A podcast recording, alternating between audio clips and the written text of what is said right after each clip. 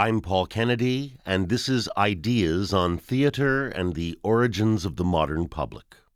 One of the things about any form of theater that it's got to grapple with, one direction or the other, is that one of its crucial components is quite unpredictable and quite messy.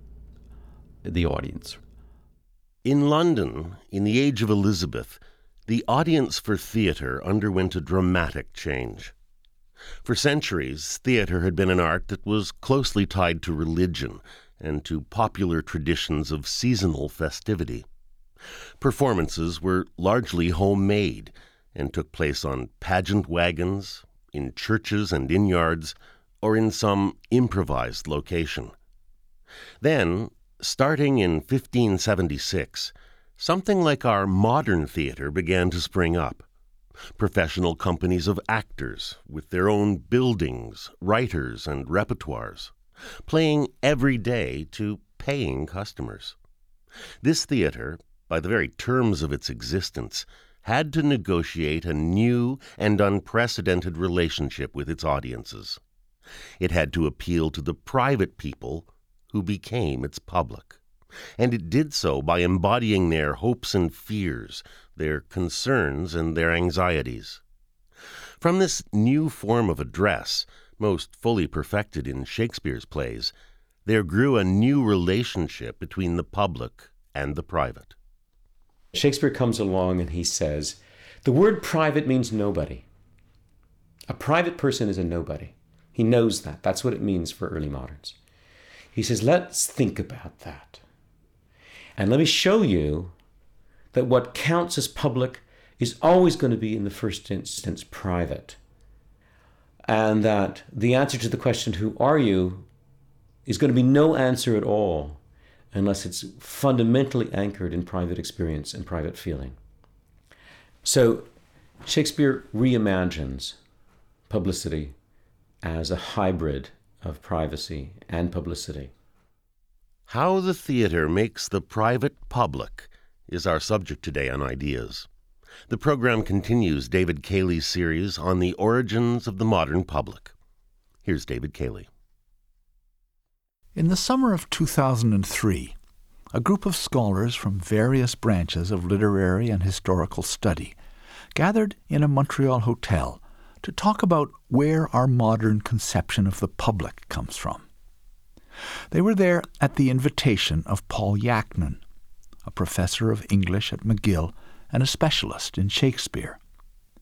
Yachnin had been pondering for some time the question of how the theatre influenced its audiences, and he had come to the conclusion that the answer lay not just in individual plays, but in broad structural features of the world of the Elizabethan playhouse the emergence of a competitive market in theatrical entertainments, and thus of a new kind of dialogue between the producers and consumers of the cultural goods the theatre was selling. The ways in which going to plays changed people's thoughts about the world around them. Out of this constellation, Yachnin thought, a new kind of public was being created. He called his colleagues to Montreal to discuss this idea. The result beginning in 2005, was an ambitious five year research project called Making Publics. I've based this idea series on its findings. As the Making Publics project has gone on, Paul Yachnin has continued to think about how the theatre contributes to the transformation in the meaning of the word public that occurs in Europe between the 16th and 18th centuries. Public places have always existed, but public persons, up to the 18th century, were those whose rank or office entitled them to an opinion about public matters. The rest were to keep quiet. In 1672, for example, the English king, Charles II, issued a proclamation commanding his loving subjects not to intermeddle with the affairs of state and government. A second proclamation, two years later, condemned licentious talking of state and government. And yet, within a century of Charles' proclamation, the collective opinion of private, otherwise unempowered people was recognized and celebrated as the public opinion before which rulers must bow. This change, in Paul Yachnin's opinion, did not happen all at once, but can be traced all the way back to the 16th century. And Shakespeare's theatre, he thinks, played a part in it by making the private public in a new way. We talked about this at his home recently, and he began his illustration of this idea with a contemporary example the performance of Shakespeare's plays in prisons. The story that the prisoners tell is really quite extraordinary and important. And uh, what happens is in the United States, in Kentucky, and in Britain, under the leadership of Bruce Wall, people take Shakespeare into the prisons and they involve inmates in rehearsing and performing Shakespeare's plays. And what the inmates say about this is that it allows them to c- come to terms with what they have done, to take on what they have done, and to take responsibility for what they have done, and to speak that coming to terms in public language. It's quite remarkable and moving how they are able to do this. It's not just that Shakespeare gives them a public voice that they've never had, an authoritative language that they've never had. It hugely enhances their private life as well. So these inmates stand up in front of audiences of trustees and family members, and they perform Hamlet. There's a wonderful uh, recording of a scene from Hamlet performed at a prison in the States. Uh, and a man does the ghost speech in Hamlet. And it's one of the most extraordinary performances of the speech I've ever heard. It makes the hair on the back of my neck stand up. And then the interview says to him, well, that, that was really amazing. I, I that was ah, you put so much into that. Could you talk a little bit about where that came from? And he says, I'm in here because I killed a man. I took a man's life away. And when I'm speaking the speech of Hamlet's father's ghost, I'm channeling the spirit of the man I killed. Prisoners playing Shakespeare find a way to give private experience public relevance. And this is what Paul Yachnin thinks was going on as far back as 1600, when Hamlet was first performed at the Globe Theatre. Privacy was being reevaluated. Part of what helped him work this idea out, Yachnin says, was his dialogue with the writings of philosopher Hannah Arendt. What Arendt says is she says, look, the word private in the first place is related to privation. The fundamental meaning of private in antiquity is privative. It means to be without something. To be private is to be living in a dream of one's own imagination. It has no reality. If you want to be real, you have to be a public person. And she uses this word, you have to appear to others. And she says, she has these passages that are suffused with intellectual radiance.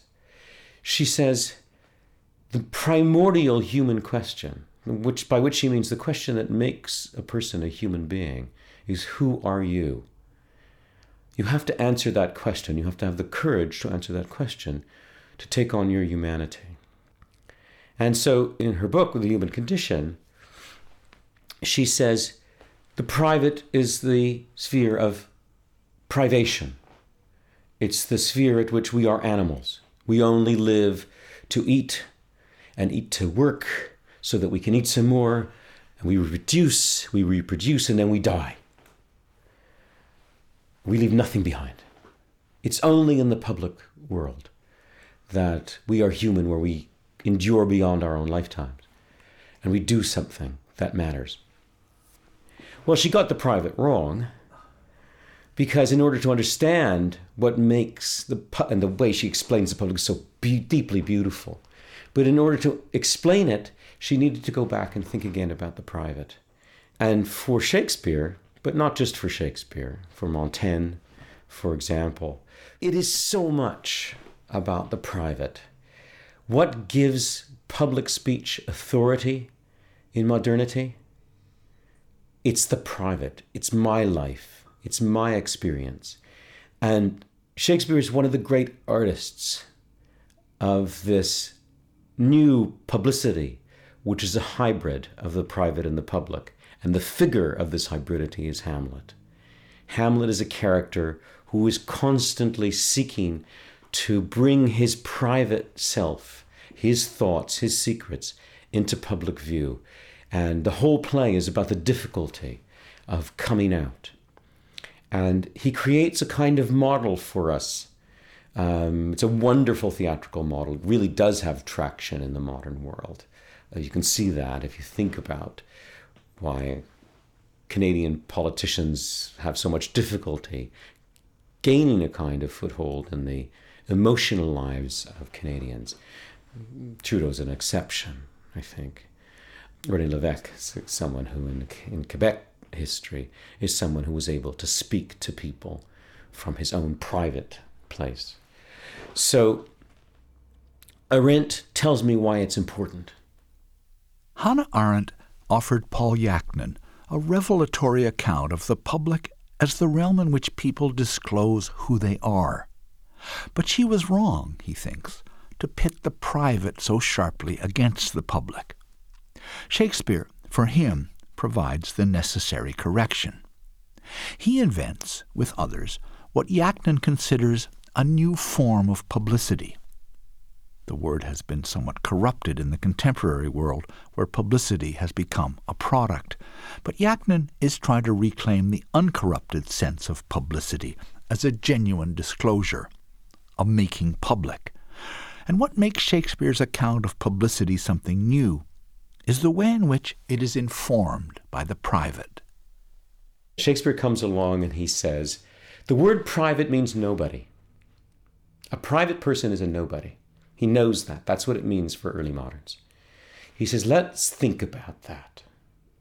And he comes to this, of course, with a long tradition of religious thinking that is about the person's soul. And he's someone who's fairly well read, uh, I think, in uh, religious writing, uh, such as Calvin, but more important for Shakespeare, he is an avid reader of Montaigne. And Montaigne is one of the great writers of private publicity. And together, I think, Montaigne and Shakespeare fundamentally reimagined publicity.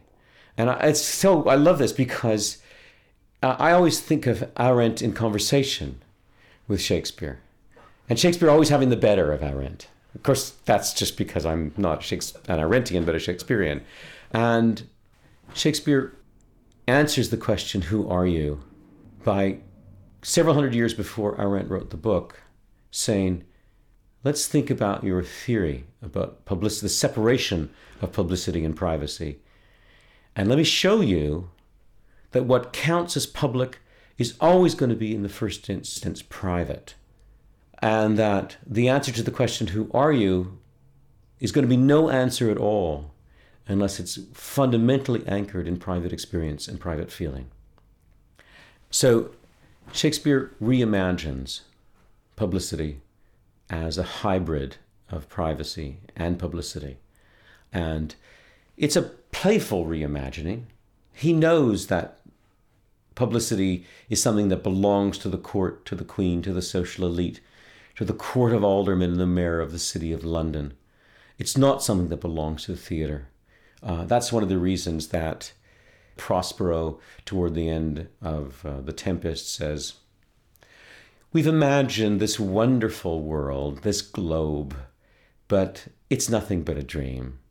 At one point in uh, The Human Condition, Hannah Arendt says, as if she's been reading Shakespeare, private life is the most beautiful thing, but at the end it fades away like a dream and has no part in reality.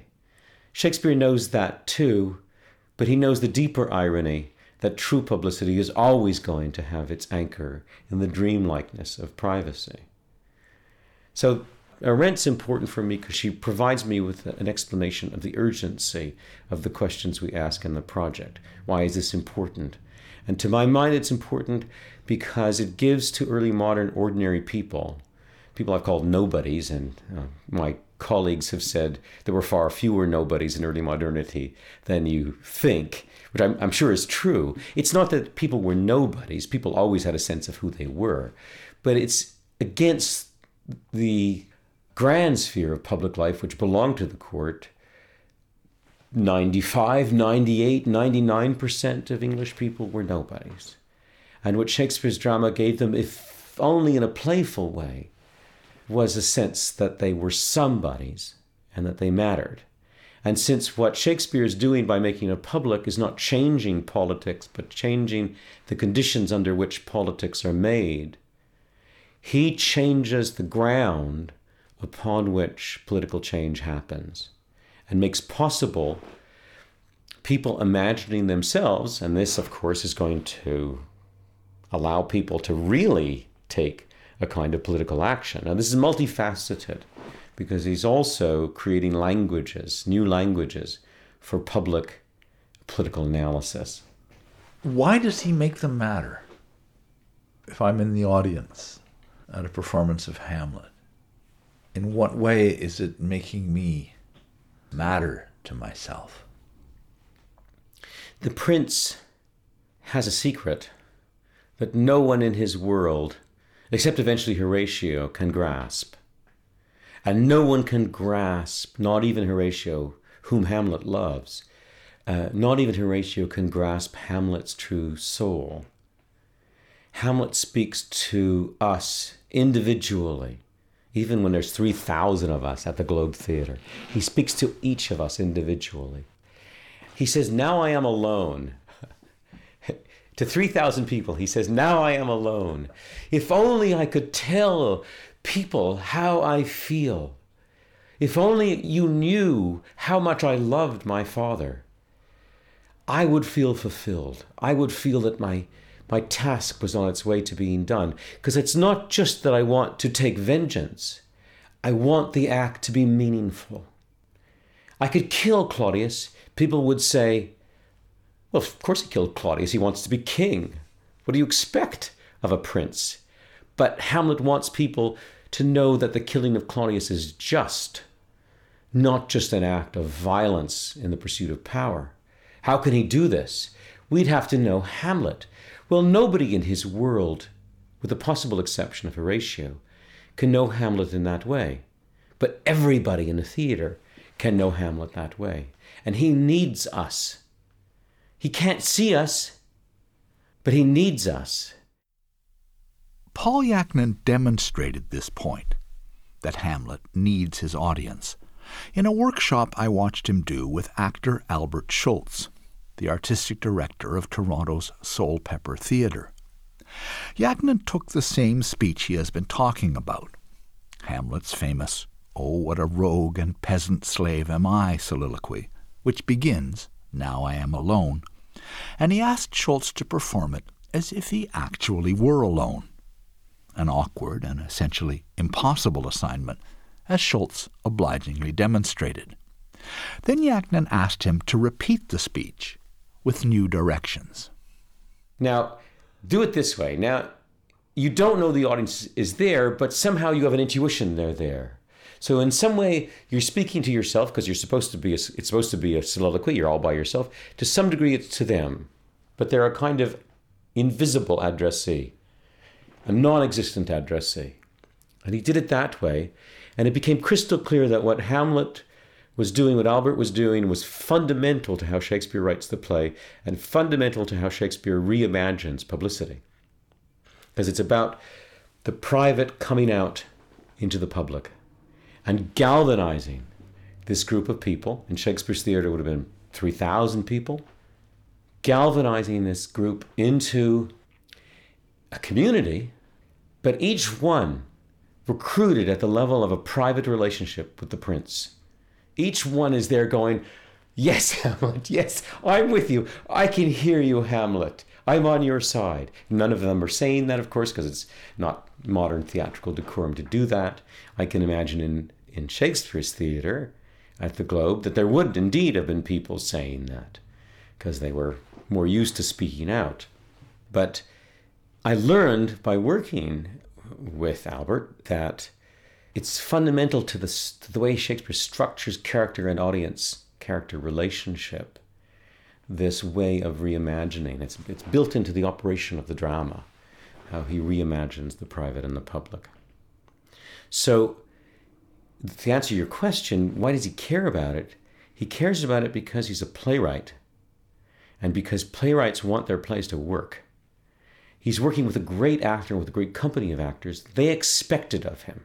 And indeed, if he fails to provide it, they'll find someone else. So it's in his professional interest to do this. So at the level of crafting his drama, it matters to him that it matters to you as a member of the audience, that you matter to the play, uh, and you're recruited to the play by the way the drama operates. It's an important point for Paul Yachnin that Shakespeare is obeying a commercial and professional, as well as an artistic imperative in creating the communion between actor, play, and audience that he's been talking about. For Yachnin, commerce is not, as some writers would have it, a corrupting influence on an initially pristine public sphere. It's there at its inception. The commercial theatrical scene in England is all is a, is a competitive scene, um, and they're competing for market share. Uh, Henslowe is uh, running one company and Burbage and the other stockholders, including Shakespeare, are running another company. And then there are other companies coming and going during the period, and it's highly competitive. And so the first thing is that they're they're competing for market share. The constant uh, demand for new material, uh, which creates opportunities for young people to write for the theater, and it creates novelty as a key feature of the theater. Shakespeare and his company needed to please their audience. And one way in which they did this was by addressing questions that were on people's minds. One such question was religion. England, first in the 1530s and finally in 1559, had been made Protestant by its rulers. But many of its people remained Catholic, and many others felt the ambivalence of knowing that their ancestors had belonged to a condemned and outlawed faith, including, perhaps, Shakespeare. His father was a Catholic. As far as we know, his father died in the what they call the Old Faith. Uh, Shakespeare seems to have been a Protestant, although there is continuing debate about that. And there's a scene in Hamlet where the ghost of Hamlet's father appears, he comes back from a place which isn't named, but which is characterized as a place where the sins of his, of his mortal life are purged and cleansed away. So it sounds like purgatory. And purgatory is one of the central bones of contention between the Catholic Church and the Protestant Reformation. Because what Martin Luther said is there is no purgatory. It's something that's been manufactured by the Catholic Church as a moneymaker. Uh, as, as a matter of fact, what there is are heaven and hell, period. There's no intermediate stage where you can go if you've been kind of okay, but not good enough for heaven. So to have a ghost coming from a place where he's being purged, which sounds like purgatory, uh, is to identify the ghost as Catholic that it's a ghost associates it with the past. And Hamlet, his son, has just returned from Wittenberg. And as any Elizabethan would have known, Wittenberg is the very place where Luther nailed his 95 Theses that kicked off the Protestant Reformation. What is going on here? What is going on is that a Protestant son is confronting a Catholic father as Shakespeare scholar Stephen Greenblatt pointed out in his book Hamlet in Purgatory. And this is an important subtext in Hamlet's agonies about what to do and what to believe. Paul Yachnin in his Shakespeare class at McGill, has two of his students play the scene in which the ghost tells Hamlet that he has been cruelly murdered in his orchard by the man who has succeeded him as king, his brother Claudius. But first, Yachnin asked the class to divide into religious factions some to be zealous Protestants, some to be merely conforming Protestants who still feel anxious and guilty about their Catholic forebears, and some to be secret Catholics. And then he questions them about their reaction to this scene. Young man put his hand up. Uh, I said, um, How do you feel? He said, I feel okay. Good scene. They did very well. I said, Do you feel uh, anxiety, stress? He said, No. I said, Tell me, what, if, what faith are you? He said, I'm a Protestant. I said, Uh huh. You're one of those Protestants who have no kind of complex feelings about your parents? He said, No, I have deep and relentless guilt about my father. My father died a Catholic, just like Hamlet's father. And I said, Don't you feel guilty when you watch this scene? He said, No, no, no, no, not at all. I said, Why? He said, Well, this takes place in Denmark. I'm English. And at first I just thought he was being kind of flippant. And then I realized he'd put his finger on something fundamental in what Shakespeare's doing and fundamental to the difference between religious, religious community and public, attenuating, putting distance between real feelings, which fiction always does, and responses, is a way of creating a public where there was religious community. All these people together in the theater, in Shakespeare's Globe, watching Hamlet, some of them no doubt Catholic, some Protestant, some Protestant, like this young man was Protestant, would feel a variety of feelings, but all of it attenuated by the fiction, of the fiction uh, that this is merely a story, that it's ancient, that it takes place in Denmark, but all of them sharing together in an experience in the fiction in which they bring their private feelings into a kind of conversation that is rooted in the action. And that's how Shakespeare takes religious confession or religious community and begins to fashion it into a public. Religious confession in 16th century Europe was often an occasion for war and massacre. England got off relatively lightly compared to the continent, but many in Shakespeare's audience would have remembered the Protestant martyrs burned at the stake when Queen Mary returned England to Catholicism in the 1550s. To fashion a public, in Paul Yachnin's view, was to thin out, to attenuate these violent and uncompromising emotions, and thus to create the possibility of conversation.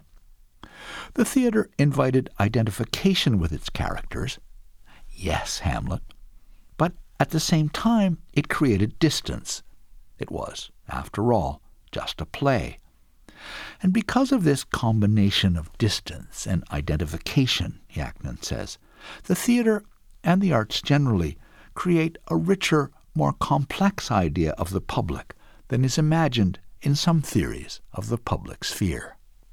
Public sphere theory has been criticized for imagining the public sphere as a place where people go to be citizens, but where they have to leave behind uh, what makes them special as individuals their sexuality, their religion, their race, their gender. They enter, classic liberal theory has it, as citizens and not as particularly situated individuals.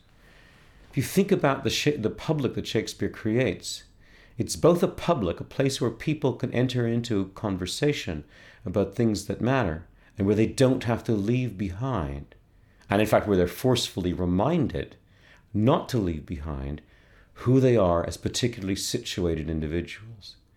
So it's a public that has a kind of place for the individual identities of people, including the affective dimension of that individuality, and also a place where there's a, there's a kind of opportunity for public kinds of dis- discourse and exchange. So for the theater, it's very much about taking these matters of social and political concern out of their particular embedment within the usual forms of political expression and putting them in fictional terms so that they become available for attenuated kinds of conversation that are public making.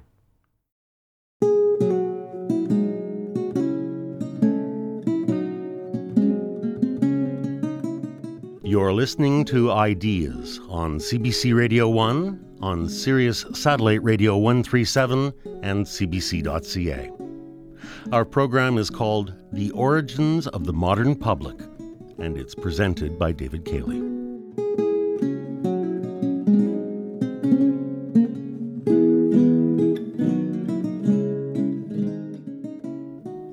The theater makes publics, in Paul Yachnin's view, by moving intractable and divisive issues into a fictional space where they can be considered and discussed. All the arts do this in one way or another, but the theater is unique in actually assembling its public in one place. Paintings or books can be enjoyed alone.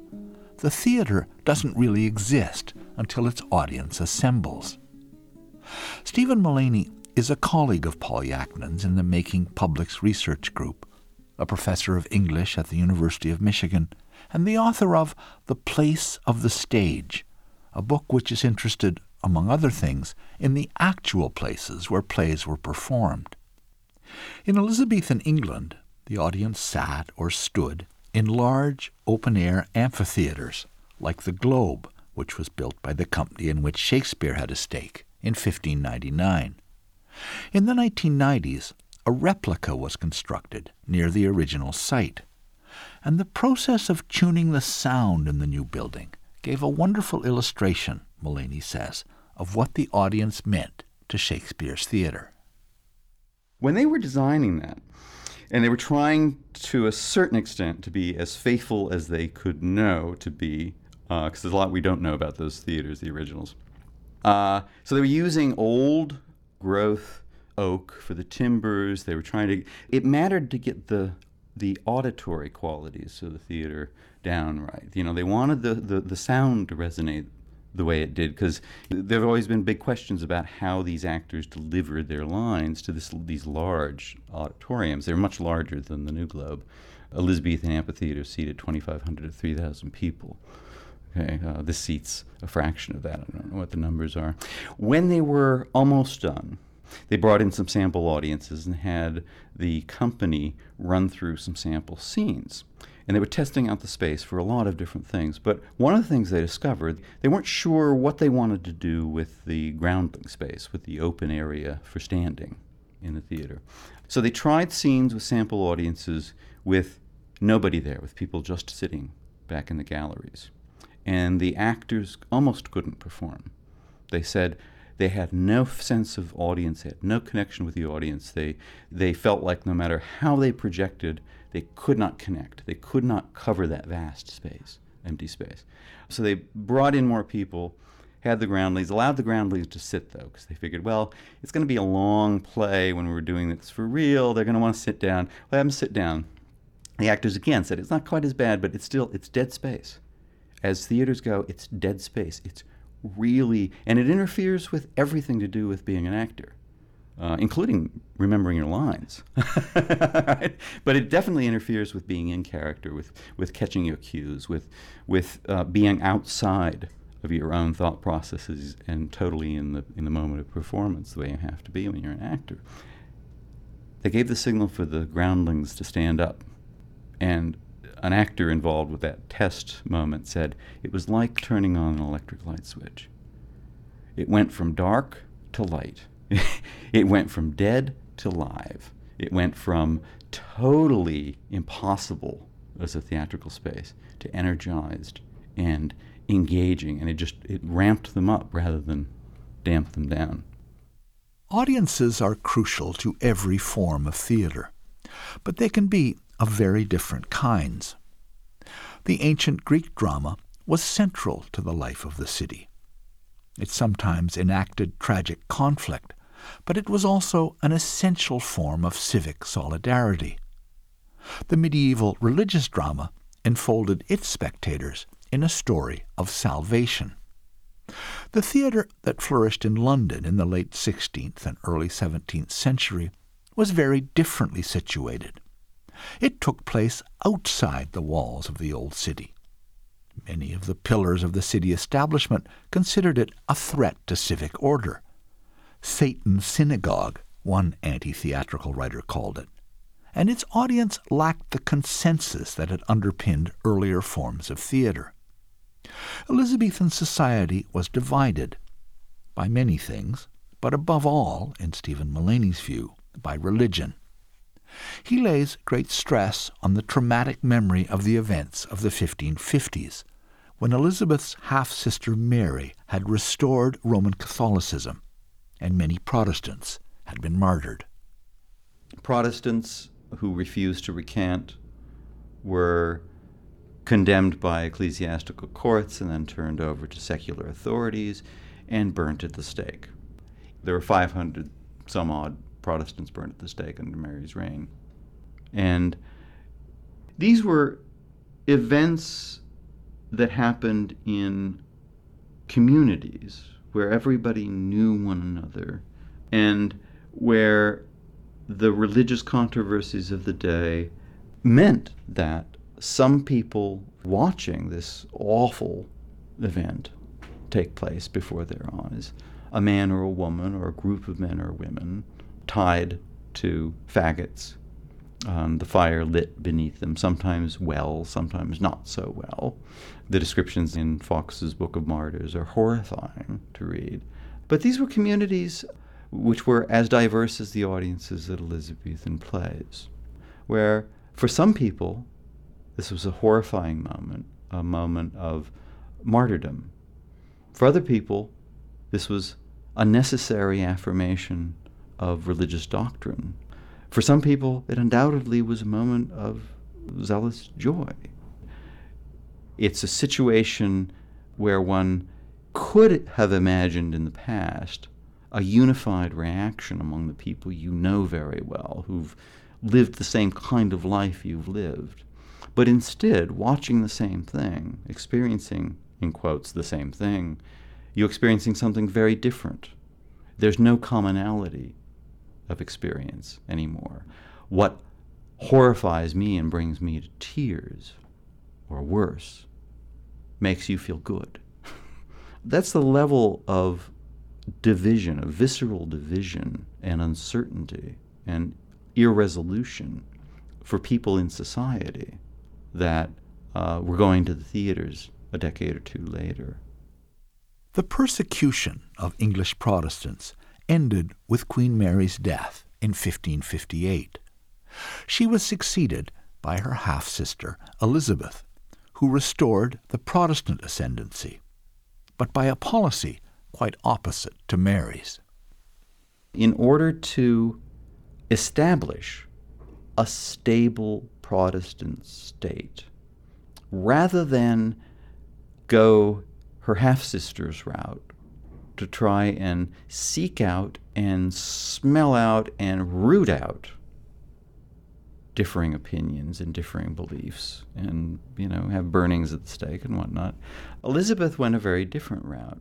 She decided that the way to establish a certain stability and social order was to allow a kind of don't ask, don't tell religious and political policy to be the law of the land. If he went to Protestant service and went through the outward motions of conformity, um, that was okay.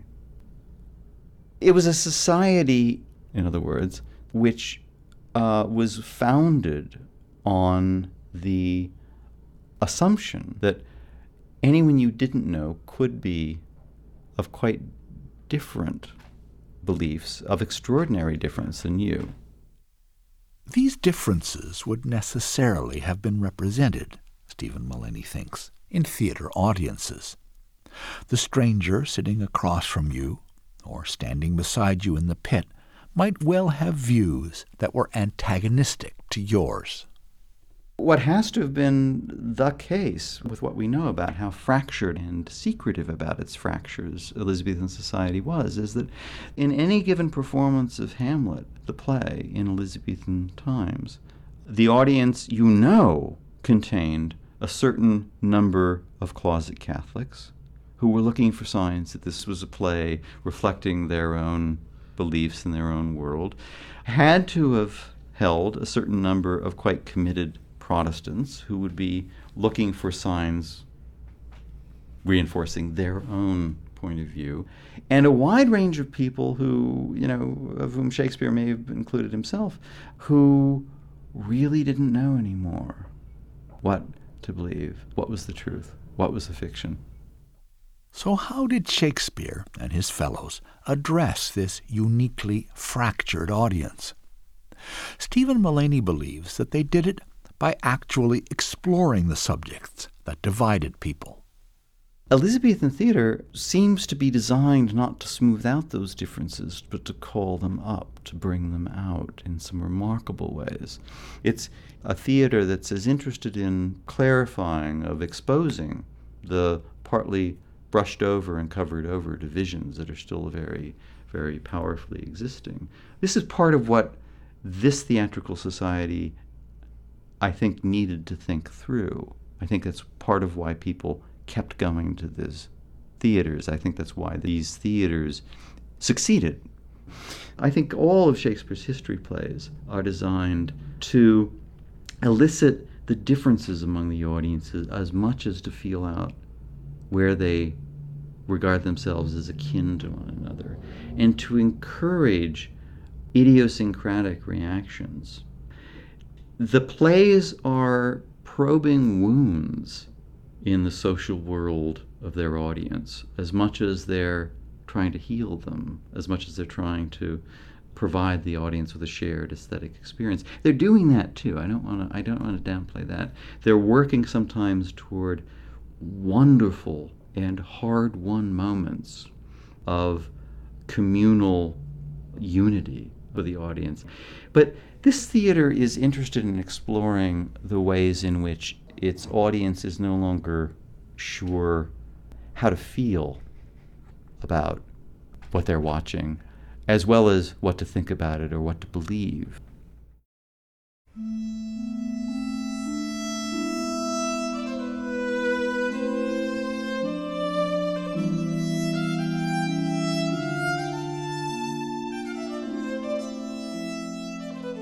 Steven Mullaney and Paul Yachnin argue that the commercial theater that developed in England in the late 16th and early 17th century assisted at the birth of a new kind of public. It did this by addressing its spectators as people whose opinions mattered. And it did it by making itself a flexible instrument for the exploration of a suddenly diverse and plural social landscape, in which consensus could no longer be assumed. Divisive questions were displaced into a fictional realm from which the audience could feel a certain detachment, even while identifying with different perspectives. And in this way, the theater reduced supercharged emotions, creating a possibility of discussion and exchange. But the theater public was just one public among many that were developing at this time. There were publics for other arts, for the new sciences that were beginning to appear, for the many shades of religious opinion, and so on. The public, in Paul view, does not have a single shape or a uniform consistency. And here he and his colleagues in the Making Publics project have challenged the classic definition of the public sphere put forward by German philosopher Jürgen Habermas in his book The Structural Transformation of the Public Sphere. Habermas argues that in the 18th century there was a unitary public sphere, where opinions were exchanged and refined until finally the public could speak with one voice. Yachnin thinks that a single public sphere is a crucial animating ideal, but that in practice the public is always a plural space. It's always made up of interwoven, overlapping, competing publics. Now, the idea of the public sphere or the public is hugely important, and we've had this idea since antiquity. And one thing that I think is that publics grow by appealing to this idea. And publics matter and operate by appealing to this idea because a theatrical public, Shakespeare as one example, because it's a business in the first place, it wants to live, it wants to expand. And Shakespeare also, because he's an ambitious artist, wants to describe the world in terms of theater and playing, as he does it all the time. And to some degree, his account of the world has a gains a kind of traction in the in, in the world itself. And so the theatrical public actually bids for some kind of hegemony, some kind of dominance in the discursive world of English society. And in the 18th century, Shakespeare actually becomes a major public figure. Has to wait a long time after his death to do that. But he, he does become a kind of currency of public discussion. And so, this idea that public discourse speaks, addresses the public, though in fact its real addressee is sectoral, seems to me a very important way of understanding how the idea of the public makes possible the growth of publics. And there's a kind of competition within the broader discursive world for the, what kind of language has authority. If we think about 17th century England, an important period for theater, an important period for religious controversy, an important period for the rise of a scientific public, which develops into the Royal Academy. If we think which of those three has developed a kind of purchase on the, what, what counts as publicly authoritative language, we can see that the scientists did better over the long term than did theologians or religious polemicists or playwrights. And so there's this wonderful and important competition among publics. Paul Yachnin wants to replace Jürgen Habermas's picture of a unified public sphere with an image of multiple publics. Each invokes the public good and may, in fact, advance it, but each also pursues its own advantage. Shakespeare has an interest in making all the world a stage. Publics compete. Michael Bristol is a colleague of Paul Yachnin's in the Making Publics project and professor emeritus of English at McGill. He has argued, in an essay for a new book called Making Publics in Early Modern Europe, that this competition is something that people were aware of at the time, and that they felt as a loss as well as as a gain.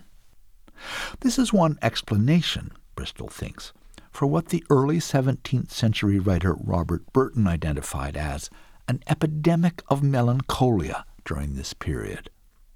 Melancholia, like depression today, is a black mood that seems to exceed any available cause or explanation.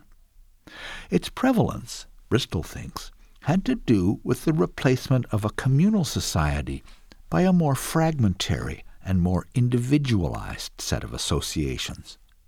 He begins with a contemporary example of the kind of loss he is talking about. When I wrote my first book, I used an electric typewriter, and then I had to take the manuscript to a, a woman I knew who was the typist.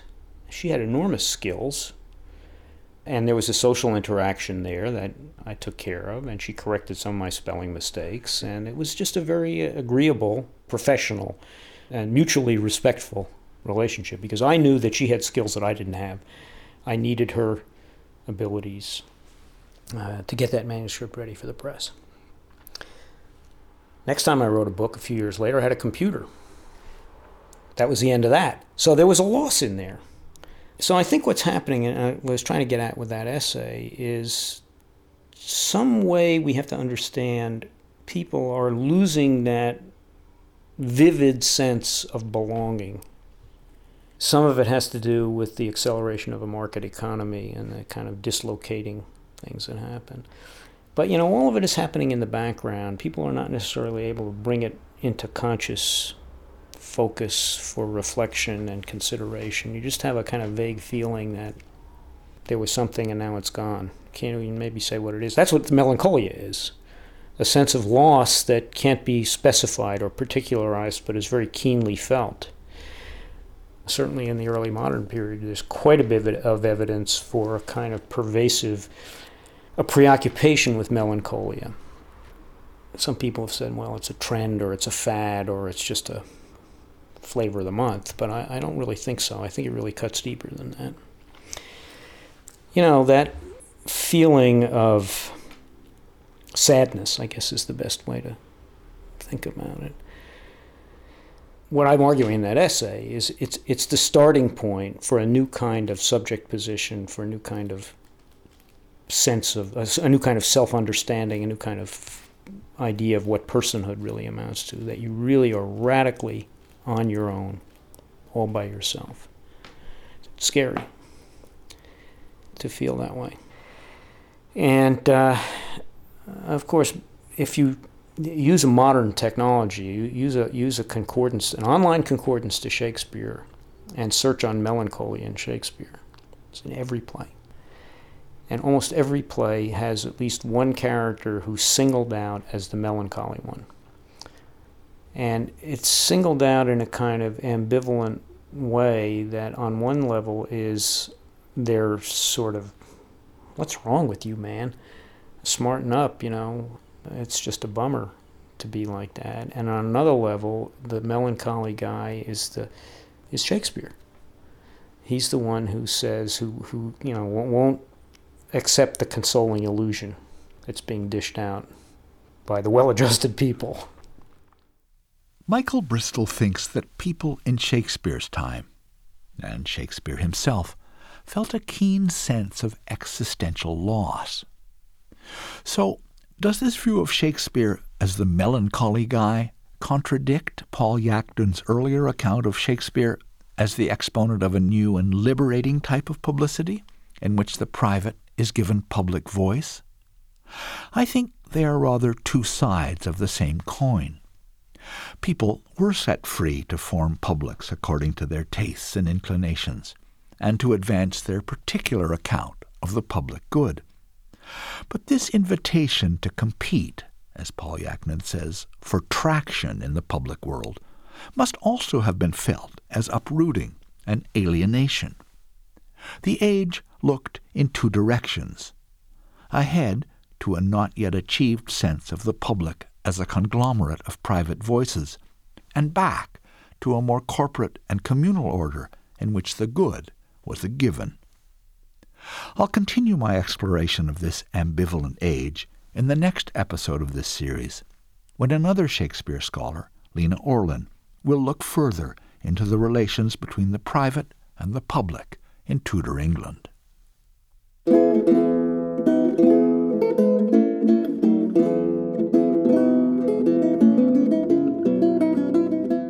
On Ideas, you've listened to The Origins of the Modern Public by David Cayley. His series continues next week. It's also available as a podcast at cbc.ca slash podcasting. Production was by David Cayley, Dave Field, and Bernie Lucht. To find out about upcoming Ideas programs, you can sign up for our weekly newsletter. Go to cbc.ca slash ideas and follow the links. The executive producer of Ideas is Bernie Lucht. I'm Paul Kennedy. The hourly news is next on CBC Radio 1 and on Sirius Satellite Radio.